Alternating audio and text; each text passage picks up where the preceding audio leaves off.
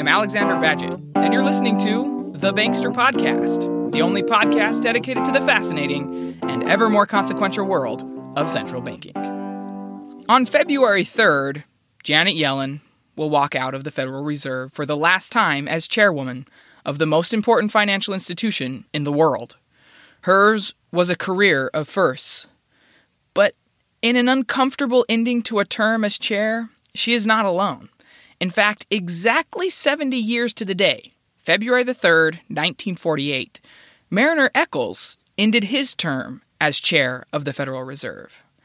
As I was rereading about Eccles' experience this past week, I couldn't help but see striking parallels to the end of Janet Yellen's incredible term as chair.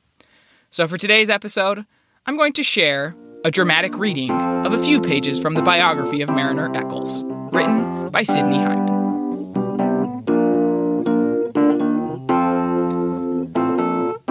On Thursday, January 22nd, 1948, nine days before Marriner's term as chairman of the Board of Governors was to expire, he received a telephone call from John Steelman.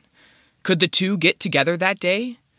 Marriner explained that he was due to be at an important meeting of the National Advisory Council, but would come to the White House the next day. All right, said Steelman. But don't make it any later than that.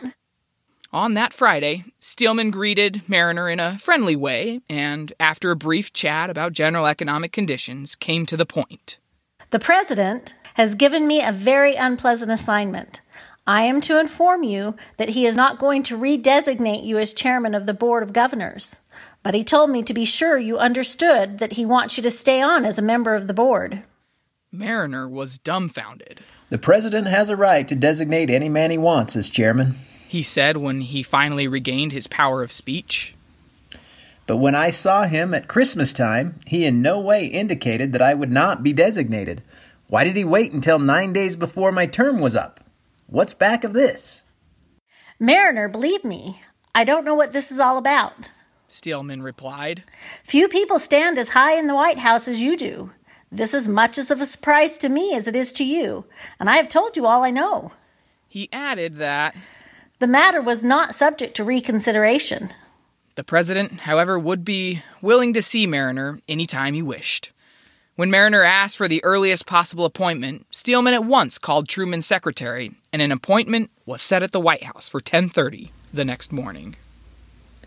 When I saw the president, Marriner later recalled, it was obvious that he had been influenced to make a distasteful and embarrassing decision. Our meeting was an ordeal for him and for me. I assured him that I knew better than most people that the relationship between a president and a chairman of the board of governors is an intimate one. That, recognizing this, I had offered to resign in 1945 so that he could fill the post with a man of his own choice. I therefore did not question the decision that had been conveyed to me, but I would be subhuman if I did not show some interest in finding out what had happened since I last saw him shortly before Christmas. I observed that if he had advised me in December that he wanted to designate someone else as chairman of the board, I would have had a decent interval in which to resign from the board of governors and announce that I was not a candidate for redesignation as chairman. In this way, I could have saved all parties painful embarrassment. But to submit such a resignation just a few days before my term was due to end would create an impression that I had failed at my job and was being asked to resign. The president responded by saying that when I saw him in December, he had not thought about the matter. As for the action he later decided to take, it had nothing whatever to do with me. He wanted me to stay on the board and would designate me as its vice chairman if I would agree. If there was some other position in the government service I wanted that was available, he would be glad to give it to me. He had every confidence in me and completely approved of my actions and those taken by the Board of Governors during my chairmanship. He said several times, Please, stay and help me. I need your help. What, then, is behind this change? I asked him. Once again, he repeated that the change was for reasons that had nothing to do with me, but were best known to himself alone. It was clear that he did not want me to know what lay behind his action. Any further questioning would serve no purpose except to prolong the unhappy interview. I told him at last that I did not know whether it would be possible for me to remain on the board, since the whole turn of events had taken me by surprise. I would need time to get my bearings again. The president, for some reason, was anxious to have my reply as promptly as possible, and it was arranged for me to see him again on the following Tuesday, January 27th. I would give him my answer at that time. There have been times in my life when I felt cut off from all human contact, but never as completely and painfully as on the three days following this call at the White House. I knew that the decision of a president not to redesignate an incumbent to a government post was not the end of the republic. It is an incident of the moment that is quickly absorbed and forgotten in the tidal ebb and flow of American life. Yet, when you are that official, holding a non political office for 14 years, you feel yourself thrust naked into public view with all eyes turned in your direction for an explanation. Marriner did not think of himself as wedded to public office, and he was indifferent to the glamour of high places. He had stayed on in Washington at President Roosevelt's request in order to push for reformist measures, and he had stayed on at President Truman's request in order to complete tasks in hand. As a leading actor since 1934 in the struggle to govern the nation, he never sought nor secured any unwarranted personal gain from the policies he advocated. He was ambitious for power, but it was for the power to discharge his official responsibilities. Meanwhile, he had paid a heavy personal price for the years he spent in Washington. His marriage was headed for the divorce courts, and though he had always been a concerned father, he had little time for his children. They had come of age at a distance from him any divorce carries with it a sense of defeat, and so does any gulf that arises between a parent and children. But Marriner's inward loneliness on these counts was now made all the more acute by his inability to account for what lay behind, the White House decision. In his business enterprises and in his approach to public problems, he had always been confident that if he probed deep beneath surface appearances, he could perceive cause and effect. But in this event, everything was shrouded in fog. Nameless and faceless forces wanted him out of the way for indeterminable reasons. All I knew, so Marriner later recalled, is what my instincts told me. President Truman had been brought under great political pressure by certain interests that wanted me out as chairman and off the board. And the same interests thought that if I were not redesignated as chairman, I would promptly resign from the board. My instincts further told me that the president was in earnest when he said that he wanted me to continue in government service. He could satisfy those who were bringing pressure on him by not redesignating me as chairman, and he could satisfy his own desires by urging that I remain on the board. The range of choices Marriner faced was equally bleak. If he resigned as a member of the board, though his appointment still had 10 more years to run, he would immediately satisfy his wounded pride, but he would give currency to a public impression that he had failed in the discharge of his duties. If he remained on the board, he would have to swallow his pride and accept a subordinate place in an institution he had revolutionized. It was a painful prospect. For the greater part of his adult life, Marriner had always been the number one man at the head of the table of any enterprise with which he was associated. Still, if he was prepared to go along with the president's proposal, he could, on all probability, get a letter from Truman stating the substance of their Saturday conversation in the White House. So, on the advice of friends and several Senate leaders, he took into his confidence, including Senators Robert Taft and Arthur Vandenberg. And after no small personal convulsion, Marriner swallowed his pride. On Tuesday morning, January 27th, he called on President Truman to say that he would remain on the board, but asked that the shift be announced through an exchange of letters one from the president would be along the lines Marriner had in mind. The other, from Marriner, would contain an expressed willingness to remain on the board in the capacity of vice chairman, as Truman had suggested. The president quickly assented to the arrangement. Final texts were prepared at the White House, and the exchanges were made before Marriner left there that morning. With Truman's consent, he called on Charles Ross, the president's press secretary, and turned the letters over to him. For heaven's sake, Marriner, Ross explained when he read the text handed to him. What's happened? I couldn't be more surprised. This is a mistake. I wish I knew what's back of this, said Marriner. But I don't. The letters will have to speak for themselves. The letters read Dear Mr. Eccles, shortly after I became president, you offered to resign as chairman of the Board of Governors of the Federal Reserve System and said it was your feeling that the chairman, who is designated by the president, should serve at his pleasure.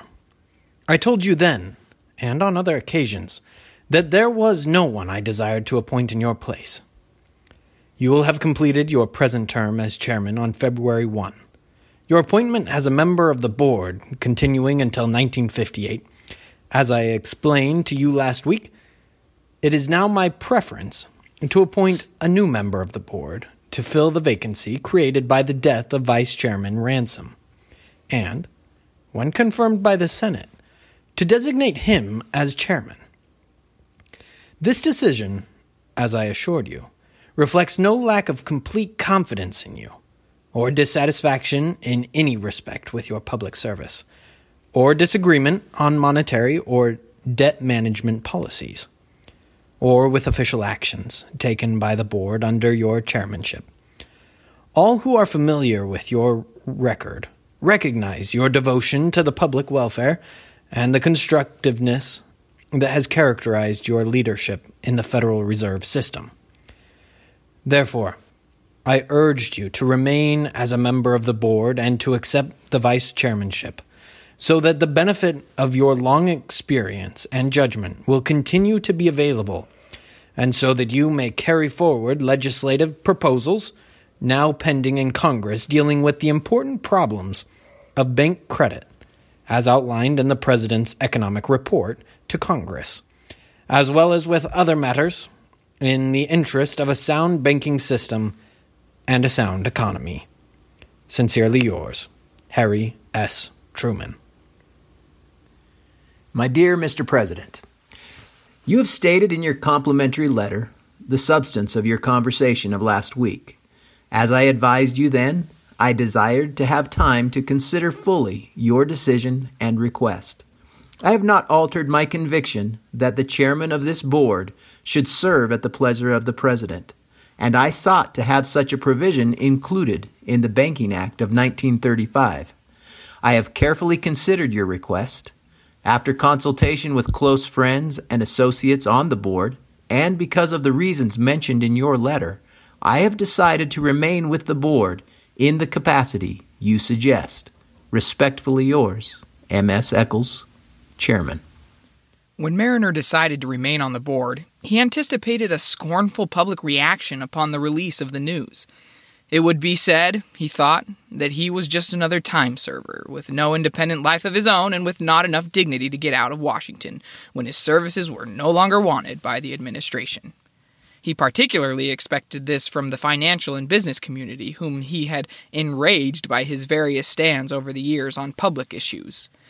Spokesmen from for that community would lend their voices to a chorus of regret, sounding in the press and in Congress that he had not seen fit to resign at that time. Public reaction to the news, however, was the exact opposite of what Marriner expected. Old and implacable adversaries made common cause with old and steadfast friends in resounding praise of his governmental career and of his willingness to stay on under humbling conditions. The many kind things that were said helped helped after the face of the event from a defeat to a triumph of the spirit. It was brought home to Marriner, as never before, that his strenuous efforts on one or another front of public policy in the preceding years were not without effect. At a White House press conference following the release of the Truman Eccles letters, the president was sharply questioned about the changes that had been announced, but none of his answers satisfied the reporters. In the absence of anything better, it was said that Marriner had at last proved to be too much for Wall Street to swallow. And that? The president at last bowed before banker pressure. In the same breath, it was said that by insisting on balanced budget and tighter credit policies, Eccles had forsaken his earlier position in the New Deal years and had gone over to the camp of the reactionaries. The president was alleged to be annoyed by his consorting with Republicans like Tobey, Taft, and Vandenberg and Eccles was supposed to have caused the administration considerable political embarrassment by implying that it had a full share of responsibility for failing to curb inflationary developments. Marriner continued to remain in the dark as to which, if any, of these reasons seemed the more valid explanation of what had happened. Other political obligations might call for payoffs in the form of jobs, but in this instance, no one wanted the job for himself, and especially not in the 1948 presidential election year, when all the signs seemed to indicate that the Republicans would win the election in November.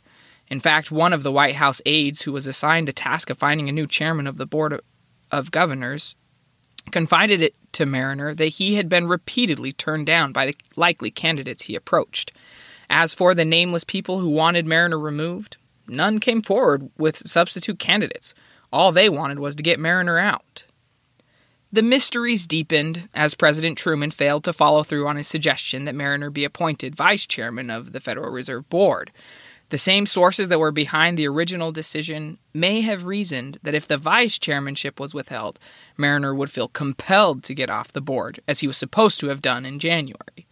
On April 16th, two and a half months after the offer of the vice chairmanship had been made, by which time Thomas McCabe had been chosen as chairman, Marriner sent Truman a letter saying that he wished to have his name withdrawn from consideration as vice chairman. The president refused to accept the letter because he said he still meant to go ahead with the original understanding. But when nothing of the sort happened in the next month and a half, Marriner again wrote to the president and asked to have his name withdrawn, adding that he would continue to serve as a member of the Board of Governors. This time, the letter was accepted. Marriner did not need a title to make his influence felt on the Board of Governors, wherever he sat as an ordinary board member, was the head of the table.